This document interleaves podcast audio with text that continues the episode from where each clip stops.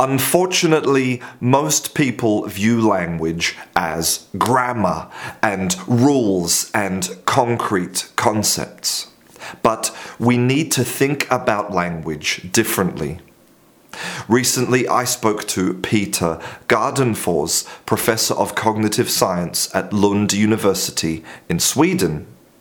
His interest in language spans human evolution, human cognition, philosophy, and conceptual spaces. In this interview, we talk about some of the more abstract concepts of language and language learning, and I really hope that it changes the way that you see language. So, for people who don't know you and your work, could you just um, talk a little bit about who you are and, and what you do? I'm a cognitive scientist. Uh, basically, that means a jack of all trades. I mean, I combine philosophy with linguistics and psychology and computer science and, and everything. It's about theories of thinking. And one of my research areas is uh, how to describe meanings of words. That's called semantics. Uh, so I, I, develop models for describing uh, meanings of words. The, the reason that I got in contact with you is because is because actually I don't know if you know of the website Reddit. Mm, no, I, I, know of it, but I, I, don't use it. Yeah, so basically on, on Reddit, there's a um, there's a part of it which is all about linguistics, and okay. somebody asked the question, "What is a book that you read that completely blew your mind about linguistics?" And someone said Peter Gardenfors um, Semantic Spaces, and I thought, "Wow, what is this this thing?" Mm-hmm. And then I, I read. Um, I read about you know your your your ideas, and it is kind of an incredible theory. I mean, could you could you explain what it means, the, the geometry of meaning? Well, there are two basic traditions in linguistics. One is the Chomskyan one that focuses almost exclusively on, on grammar. I mean, the grammatical structure of, of, of, language. And Chomsky is not really interested in the meanings of words. And then the other tradition is called cognitive linguistics that tries to find connections between between what, what you think, what you hear, what you see, perception and memory, and, and, and so on, and how we use language. And as I see it, the meaning of words relate much more to the cognitive aspects than to the grammatical aspects of, of, of, language. Could you, could you talk a bit more specifically about semantic spaces and about how how maybe meaning yeah. meaning could be based on geometry? I mean, it's a wild yeah. concept. Yeah, I, I, call them conceptual spaces, but but um, uh, to give one simple example, consider colors and we can describe our perception of colors in, in a space. I, I, think many people are familiar with the color circle. I mean, there's red, blue, green, yellow, and it goes around like this. And, and then there is light, uh, white, and dark. I mean, that's a, a, another dimension. And these two the circle and the, the light dark they form a kind of space. Uh, uh, it's actually like a double cone because the white part is not not uh, you can't distinguish very many uh, white aspects and things. Same applies to the black part. Uh, and the the really reason this is can be described as a space is that distances in this space correspond to similarity. So red and orange are, are close points in the space, by why red and, and uh, uh, green are distant points. They are far away in the space. And that means that red and orange are similar and red and green are, are not so similar. So spaces is a way of capturing our judgments of similarity. So far, I haven't said anything about language.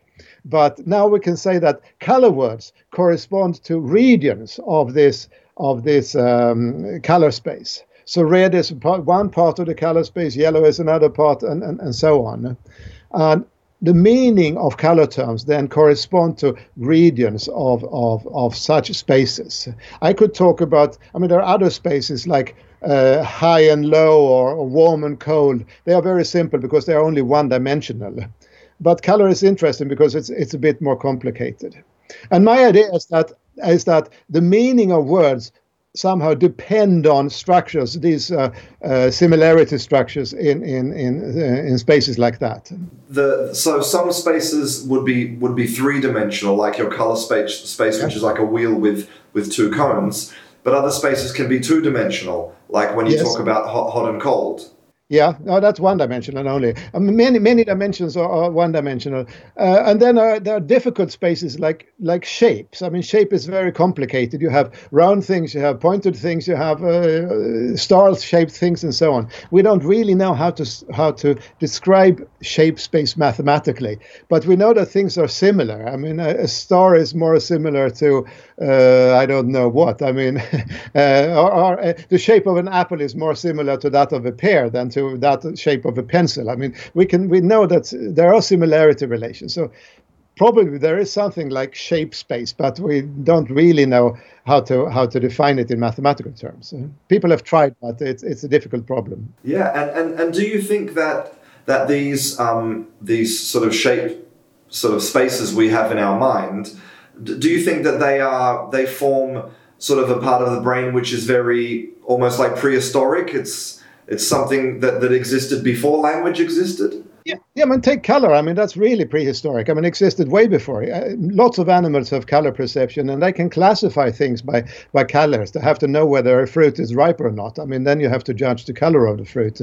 Uh, so lots of these th- spaces are way be, appear in our evolution way before language did, and that's a point of mine that that the language, the meaning of words depend on structures that are already available in, in, in our brains. Some of them we learn through culture. I mean, we can, we have lots of kinship terms in in uh, in in languages. I mean, talking about relatives and so on, and uh, they are partly culturally dependent. We can't we can't see whether somebody is an uncle or not. We have to learn it uh, somehow. Um, but most many of these spaces are are yeah established way before we uh, know anything about language. Yeah, interesting. It, it's it's funny though, but if I if to use your specific example, if I if I think about my family relations, you know, in my mind I do visualize a tree, but exactly. I don't I don't know if that's the opposite. If if if the language has led to the visualization or the other way around.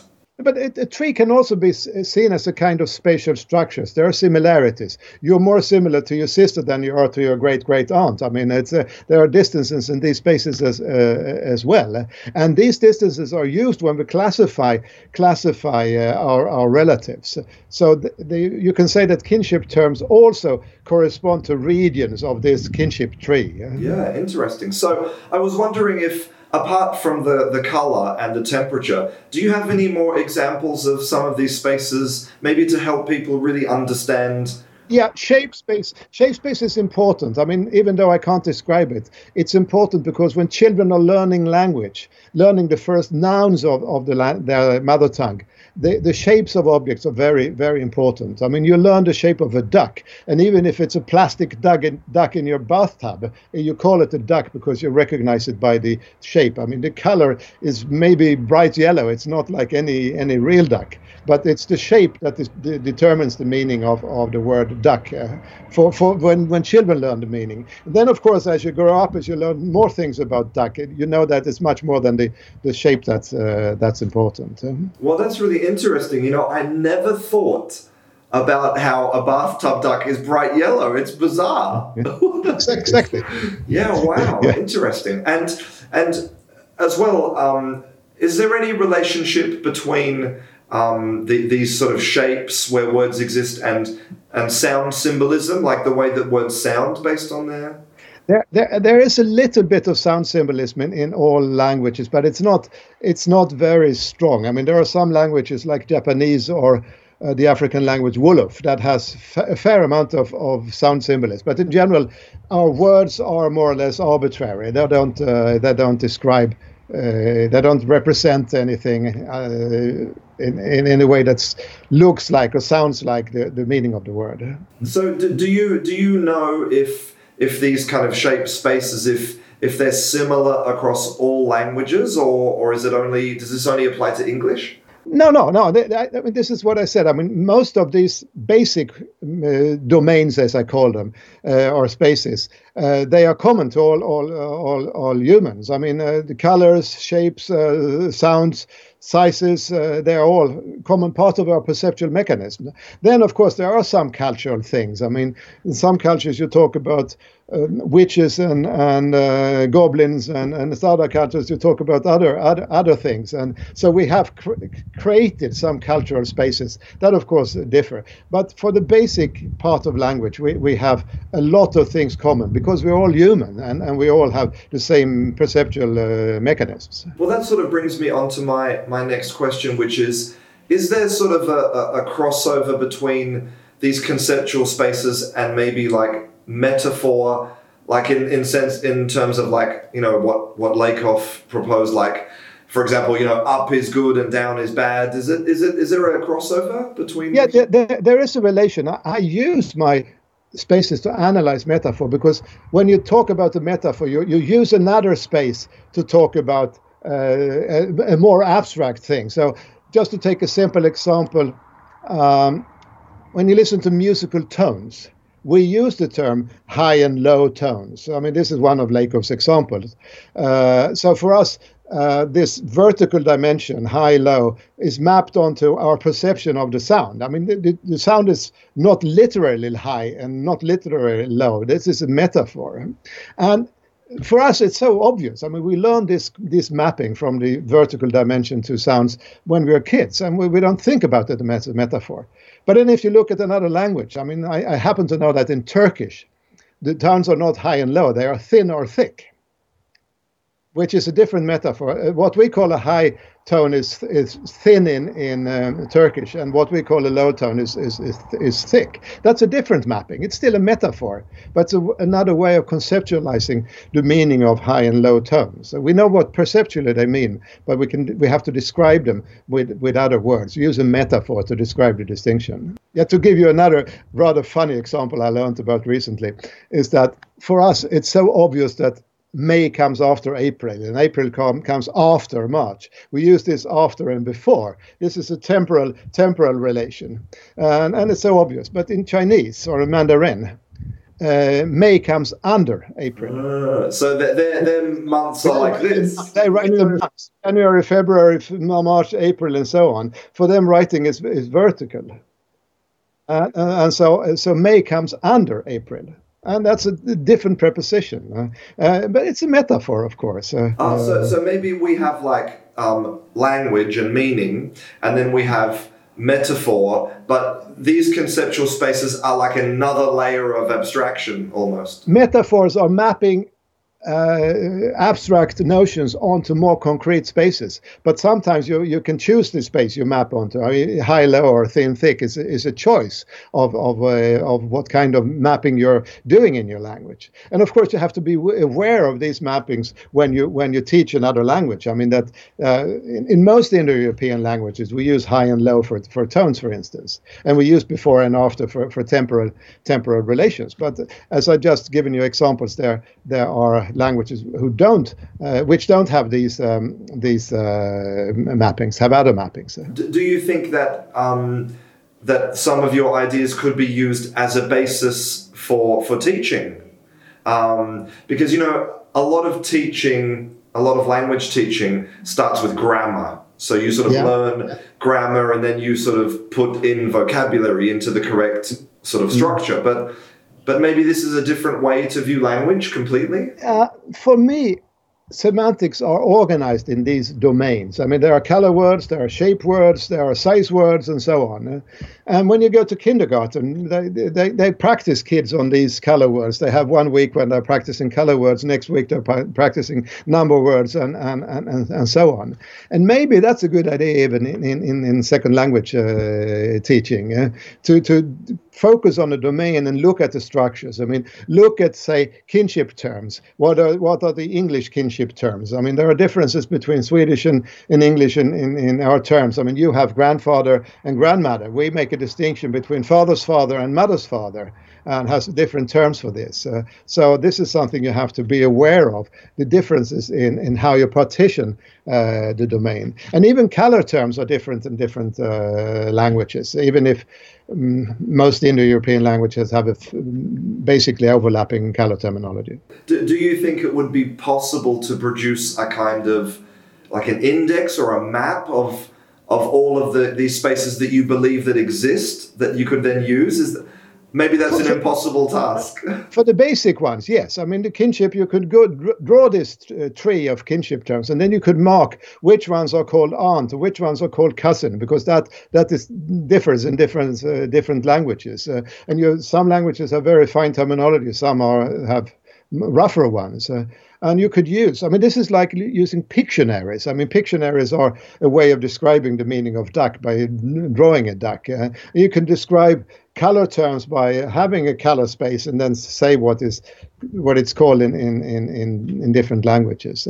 So extending the idea of Pictionaries to to include all the entire domains, the entire spaces, would be a good thing, I think how does how does this idea work with more kind of abstract concepts like love or hate or that don't seem to you know you can't no. touch them or see them or no that, that that's that's problematic because these abstract terms we have we, we don't have very good mental images of them, and and, and uh, they are really or democracy for that for that matter. I mean, it's another uh, difficult uh, term or inflation. I mean, inflation means blowing up a balloon, but what has that to do with with uh, with economy? I mean, uh, well, everybody knows that democracy is is an American flag with an eagle.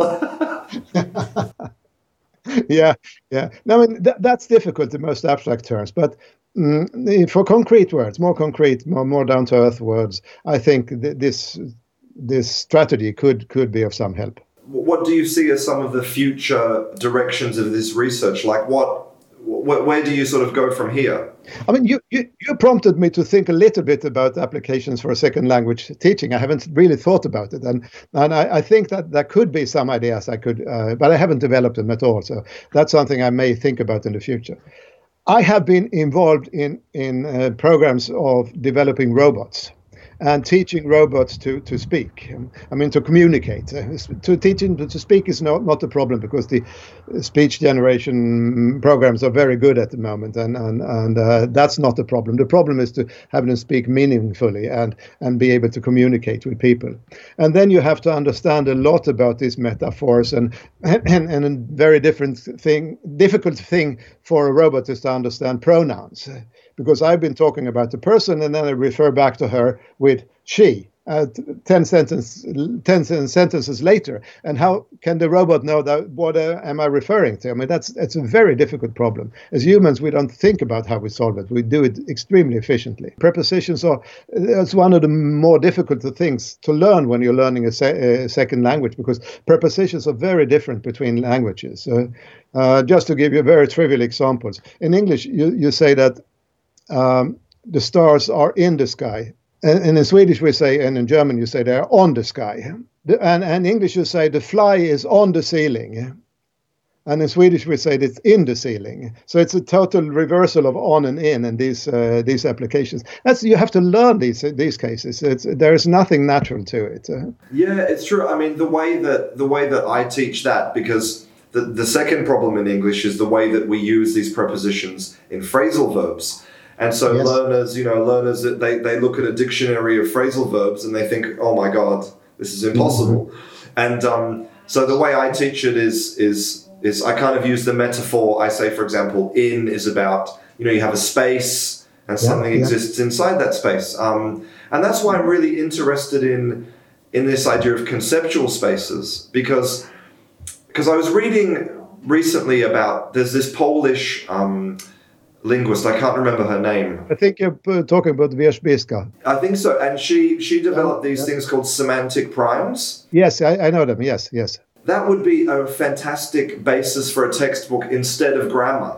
You know. Yeah. My, my program is a little bit different. I mean, she has these 30, 40, I don't know, primi- semantic primitives. I instead of these, I do the uh, the spaces. Uh, so I, I categorize these semantic structures in terms of these domains or spaces, colors, shapes, and so on, uh, and use them to to define uh, the meanings of different uh, different words. It doesn't work so well with nouns because nouns they have different properties. A dog has a size and a shape and a smell and a sound and a weight, and I mean it has properties in all all kinds of domains.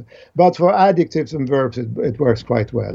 I, I think it could be a fantastic basis for, for for second language learning. Absolutely, even if it was to just, as you say, even if it just clarified the differences between a native language and a. Um, uh, but to go back to my example with the stars in, the sky, I mean, in English, you you you perceive the sky as a, a container, so it's in the sky and, and, and Swedish German has on the sky because we, we rely on the old picture that the sky was some kind of surface where the, the stars were stuck in the, in this uh, in this surface. That's why they're on the sky. I, I wondered if I could just ask you a sort of a more personal question because um, you obviously speak English fantastically. Um, did, did you can you tell me a little bit about your your experience with learning English?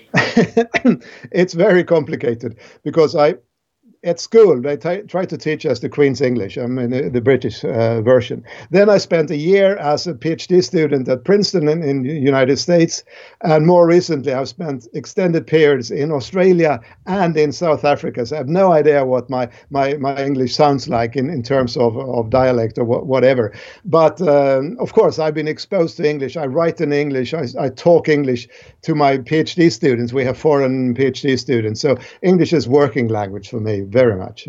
I was wondering, like, um, how that process was for you, because you know, I know that you know a, a, lot of students, you know, they they maybe they they start to learn and then they realize how difficult it is and they give up.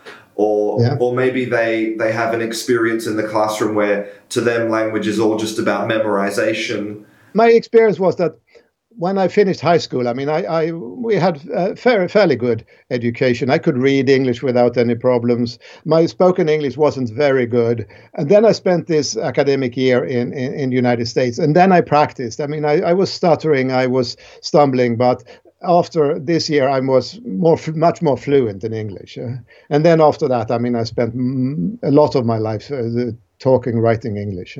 What, what, what would you say to any kind of student out there who is maybe, um, you know, has maybe been trying to learn English for years and they've failed? And, uh, you know, what, what's the sort of, and I know that this is not your field of expertise, but do you have any advice for that kind of student? When I was a young student, I was kind of shy. So I was, I was afraid of speaking English. Uh, but I think the, the, um, the best advice from my point of view is don't be shy. Just try your best and it doesn't matter if you fail if you make mistakes and so on. It, the important thing is that you can communicate that you can get your ideas your desires uh, through to to somebody else. Uh, uh, don't be shy. Don't be afraid of making mistakes. I think that's a, a, very important thing. And then by practicing you you you improve your english. I, I don't want to keep you any longer. I know that you're a busy man um, and i just want to say thanks so much for for for generously uh, donating your hmm. time today. Well, thanks for a very interesting mm, chat, and I hope you got some ideas about how to use conceptual spaces in your in your uh, education. I did, thank you, and I'm looking forward to to this gigantic map you're going to produce for us that details all of the spaces. okay.